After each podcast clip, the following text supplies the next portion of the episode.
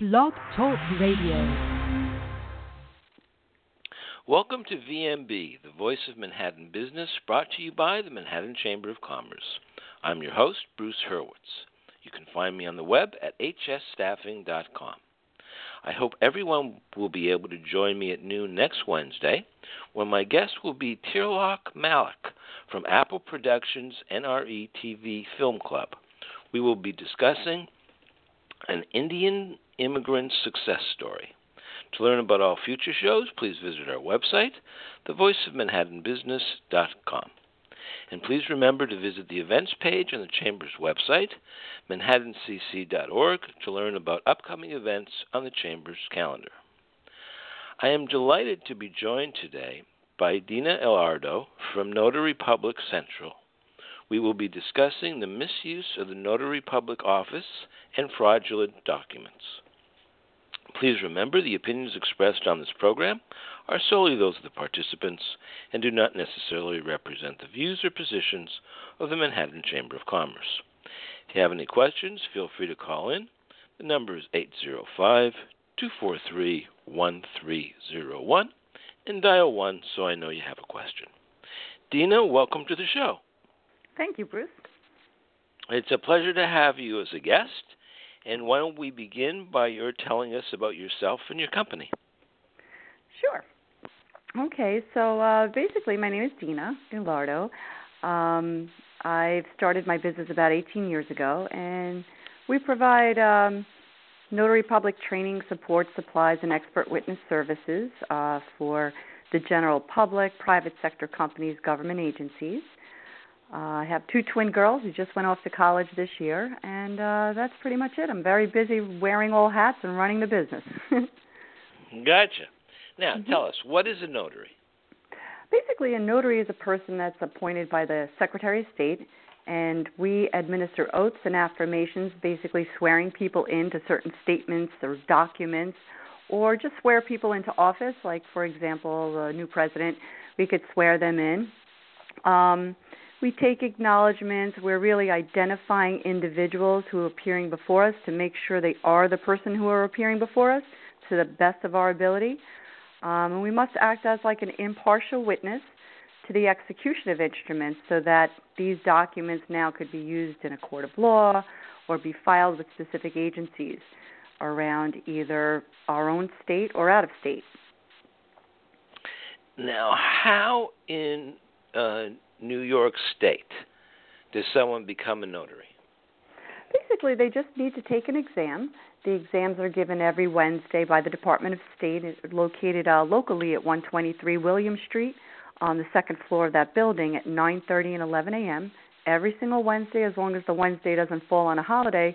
And they don't need even need to pre-sign or register for it. They just show up about 15 minutes early with their identification, two number two pencils, and $15 take that test and they get their results in about one week and then they just file an application with the Department of State and it takes approximately 30 days to get their license in the mail, which is good for 4 years and then every 4 years it's just continually renewable. Not trying to make a joke, not trying to be disrespectful. It mm-hmm. sounds mm-hmm. like the DMV. Generally. I mean, but you know, I, I'm comparing this to New Jersey. Now, mm-hmm. years ago, this was the 1990s. All I had to do to become a notary, if I remember correctly, we asked a city council member who was um, involved with our organization. He mm-hmm. wrote to the local state assembly member asking him to send me the form. The assembly member who didn't know me from a hole in the ground signed off that I was of good character, and then all I did was fill out the form, pay fees, took the oath, and that was it. Yep, that's New that's York, basically how it is. Mhm. Yeah, but New York is different. I mean, the the test is not. There are people who go to school mm-hmm. to be able to pass the test. It's not that simple. Yes, correct. Um, in New Jersey, uh, that is the procedure. Every state is different. Um, and in New Jersey, you're right that all you have to do is be sponsored by a local public official or legislator, and there are code laws that you need to follow. So you would get a book with that, and it's pretty similar in terms of what you're allowed to do in New Jersey and what you're allowed to do in New York. but in New York, it's a lot more precise. There is an examination. It's given uh, 40 questions, multiple choice, but they're very difficult. They're not easy. Um, and basically, the responsibility, though, with respect to you know notarizing is is the same as it is New Jersey and New York. um, you would be looking for things though in New York when you're looking at documents you would look you're identif- basically you're identifying it, it all boils down to you're identifying individuals who appear before you to the best of your ability um, but there are things that you want to look for when you're notarizing for them on the document even though you're not responsible for it there are things that you want to look for as a conscientious notary which is like if there's any blank lines um, that the language of the document is written in a language that you can understand, that things are not pre filled in, that would be something where the notary was supposed to fill it in, but the customer does it because they just wasn't sure. So you have to like review it, make sure that everything is correct. Okay, well, one question, we'll get back to that, but uh, how often can you take the test if you fail? Oh, Sure, you can take it um, the following week, and or you could actually take two exams in one day. So if you wanted to sit in for the 9:30 exam, and then again at the 11 exam, because maybe you don't think you passed the 9:30 exam, as long as you get a passing result on one of them, you can become a notary. Um, if you failed both exams and you wait the following week and you could take it again, there's no uh, time constraint or limitations or anything like that. Okay, so thank you for that. We're just curious. Mm-hmm. Now let's get back to the function of the um, notary, mm-hmm. and you already partially answered the question. Mm-hmm. I am reminded of the time when a woman came to our offices. This was when I was working for a nonprofit social service agency. Mm-hmm. We had a will and trust for her to sign. She was mm-hmm. literally dying of liver cancer. Mm-hmm. And she came in and I asked her if she wanted me to read the will to her. She said no. The trust, no. She said she trusted us, and all I had to do was confirm that she was who she said she was. She mm-hmm. signed off on all the documents where I told her to sign, and then I signed and used the stamps. Mm-hmm. And the only thing she was interested in was the um, I forget what it's called. You'll know the the metal stamp, oh, the, the seal, uh, yeah. puncher the seal. Mm-hmm. Um, I thought it had a special name for that type of stamp, but the seal, and that's all she cared about. Now, the Mhm. woman was dying, and she actually passed away a week later. Hmm. But my entire responsibility was just to confirm that she was who she said she was, and that Mhm. who she said she was was the person who was supposed to be signing the document. But it sounds like in New York, you have to read the document but you're not a trained attorney, so you can't attest to what exactly can you attest to? Okay, yes. So that's a great point. Um, yeah, in New York, um, we are reviewing the document just to make sure that, like I said, everything is completely filled and it's in the English language or a language that we at least understand. Because in New York, you cannot file a document that's not written in the English language. Um, but if they're out of, sometimes you get out of state documents and they come in a different language. As long as you're, like a bilingual notary or such, you can perform that act. However, for wills in New York State, there's something that's actually something we're not allowed to do. So, um, basically, an attorney, an estate attorney, would be responsible to review the will, to read the will back to the um, testator, and there must be two independent witnesses present at the time the will is read, just to make sure the person is of sound mind and body. Then the attorney will sign, the client will sign, and the witnesses will sign, and then it subsequently will get notarized, generally by the attorney. Um, but yeah, the your question is what our responsibility is, right?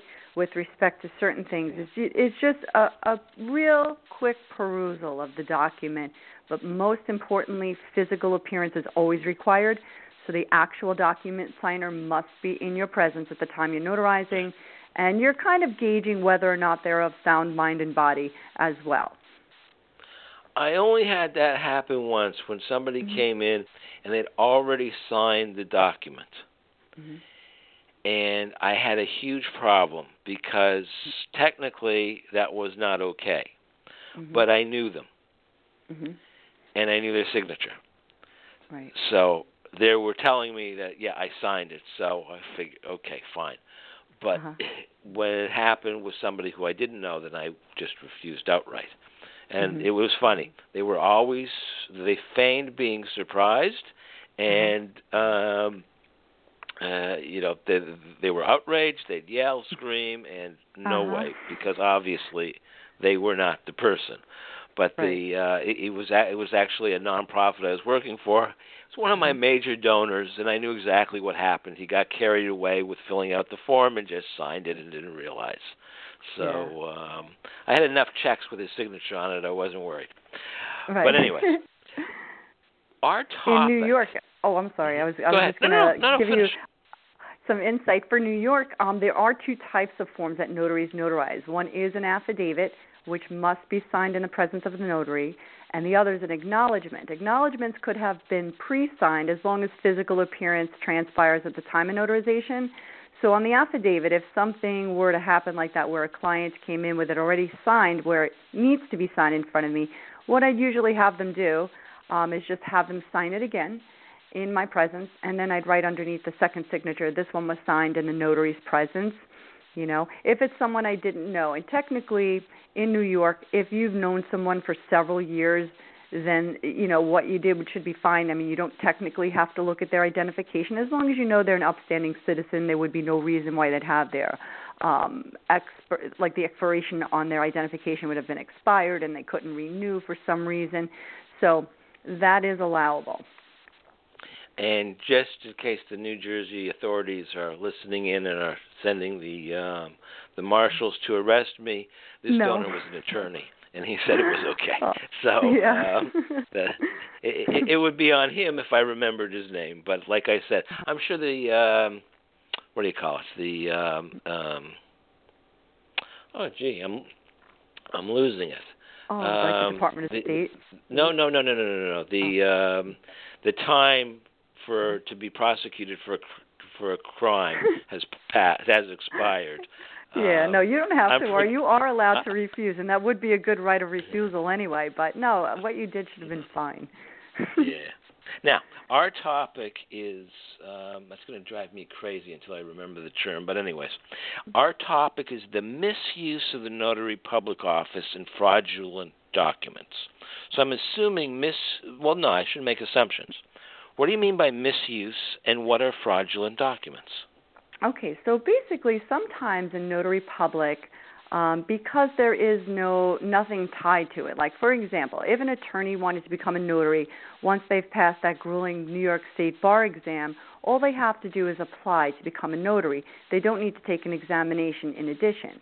But they have things at stake where if they did anything fraudulent with their notary public office, like allowing someone to sign when they know it's not the person and things like that, they would stand to lose their their license.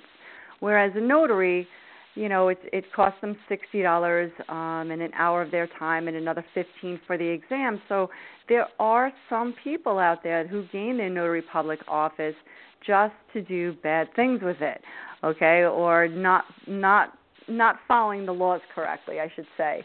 Um, and basically, what I've come across over time here, and especially most recently, are things where I've been asked to be an expert witness or give my expert opinion in an affidavit regarding situations of things that have happened to people. Um, if you'd like, I can give you some examples without using any names. Please. Okay. So, for example, uh, these are most three of the most recent cases I've just come across, where a husband files for divorce. Right? They uh, jointly own property, the husband and wife, and he files for divorce. They even had one home that was located out of state. Um, so what he was able to do was he actually sold the property out from under his wife by falsely signing over a deed for a dollar. So he had some other individual sign her name, forge her name on the deed, so that he would own the property and then he can do whatever he wanted with it. And the only way something like that can happen, generally, if he didn't have his wife's identification on him, is to simply have a friend that's a notary that'll do it for them. You know, um, I haven't come across personally anyone in my area in my classes, and I give them examples of things where things go bad. I haven't come across people personally, but people that have been reaching out to me, these things have been happening to them. So now the wife or the ex-wife is out the property that worth worth probably 1.5 if not more million dollars and now she has to spend money on a lawyer and and uh you know try to fight the case and try now, to prove that the, that's not her signature. Mm-hmm. Wouldn't the notary be uh, culpable, and uh, an accessory to the fact, an accessory after the fact Absolutely. to grand theft. Absolutely. In that case, they certainly would be because they should have known um, that the person appearing before them was not the actual document signer because they wouldn't have had the wife's same last name unless they had a fraudulent ID. Um, the only way to combat that would be to have a journal so if a notary has a journal, which is not required in New York State, but in other states it is, um, if they had a journal and they're verifying everything, they're documenting everything that comes before them for notarization. They're verifying the person who appeared before them, the identification that they used, the, the identification number, the type of document it was. They have the client sign their journal. Um, in some states, they even actually have a spot where they could be thumbprinted. The signer is thumbprinted right in the journal, so that if anything ever does come into play where the document's found out it was fraudulent later on, a notary has a way to protect themselves and show the court, hey, this is who appeared before me, this is the document and identifying identification that they showed me. I had no idea. But generally, I can just tell you right now from me specific three cases alone, I know this was not the case. This is not the case of what had happened. It was it was the notary trying to get over for their benefit for some reason or another, or doing a favor for a friend or a family member or a relative. That this is how these things got through. Okay, there was another case where a husband and a wife owned property. Right, the husband took out a business loan using his house as collateral without the wife's consent by forging her signature on the loan document Again, the notary was a friend. Now the husband defaults on the loan, the house is in foreclosure. And this is all without the wife's consent. You know, but now it's on the wife's shoulders to go and fight this because as far as the court is concerned, they have documentation showing, hey, you signed over the house, your wife signed it, they have no idea of knowing that you didn't the wife didn't have any involvement, you know? And then From there the was one other oh, sure, go ahead. Sorry from the perspective of the um, notary, mm-hmm. and just to redeem myself, so listeners know that I do know the term I was uh, looking for before. Is there a mm-hmm. statute of limitations? Yes, there is a statute of limitations. You must know not on the for... theft, on the improper notarization of a document. Yeah, I believe when the conduct is found out. When it's found out, then I generally think it's approximately five years, I think, for criminal. Uh, but for New York State law uh, on licensing law for notaries, they do expect you to know what a statute of limitations is in general, the general meaning of it, but they don't ask you specifically to know what the years and terms are. So, you know, uh, that's just based out of my own knowledge, but not nothing specifically that's in the New York State laws for licensing. Understood. Now, I interrupted you. The third oh, case yes, you wanted no to problem. tell us about. Yeah, so uh, there was another case um, where, and this is all within the past year, just mind you, um, a lawyer and there was a co-conspirator, which was like a home health aide, and they they willed property to the home health aide so that when the person she was caring for passed away, that she would be the beneficiary of its property. Okay? Um, and then what wound up happening after the person passed, they uh, she got the property. She wound up selling it and splitting the proceeds with the attorney. And uh, the family had this in court. They were fighting, you know, they were fighting it because, uh, you know, a new will was basically drafted without the knowledge of the family, and and and the person was not of sound mind and body at the time this will was drafted. So, again, it's just another case of a tangled web that has to, unfortunately, lie upon the the victims here. That they have to go through the expense and the time of fighting the battle you know and that one brings up bad memories for me of when i was working at a senior for a senior service provider mm-hmm. as a fundraiser i wrote a grant for elder abuse and that is an example of elder abuse right exactly yeah now yep. just a reminder you're listening to the voice of manhattan business my guest today is dina elardo from notary public central inc we we're discussing the misuse of the notary public office and fraudulent documents. You have any questions, feel free to call in. The number is 805 243 1301 and dial 1 so I know you have a question. Please remember the opinions expressed on this program are solely those of the participants and do not necessarily represent the views or positions of the Manhattan Chamber of Commerce. Dina, you wrote in your application to be on the show that there is a trend of people losing their assets because of notarized fraudulent documents. Mm-hmm. Now, you've already given us some examples, mm-hmm. so let me ask you what can you do, if anything, to protect yourself? Well, as an individual um, or notary, which one? As an indi- well, uh, as the individual. Let's talk as first the individual. About yeah. So victims of fraud, basically, um, I would you know suggest that they uh, get legal counsel, of course, and sometimes even like you can go to the district attorney's office and and uh, have a timeline of what transpired and and give them a list of the documentation so that they can investigate it for you that would be the best bet. But it definitely you definitely have to get some type of legal counsel involved fighting the case. Now, the three examples that you gave us were of, let's face it, crooked notaries. Mm-hmm. What if the yeah. notary is honest and okay. is just, you know, the, the fraud is being committed against them, the notary? Right. That's that's a great question. So basically, um, so the notary is really not responsible for the accuracy or legitimacy of the documents that they're notarizing, right? We're just supposed to be like impartial witnesses. We're certifying the identity of the individuals appearing before us. Um, so the document signer is basically responsible for the statements and the contents that's prepared, um, you know, and they'd be charged accordingly if it's discovered later on that it's false or fraudulent, right?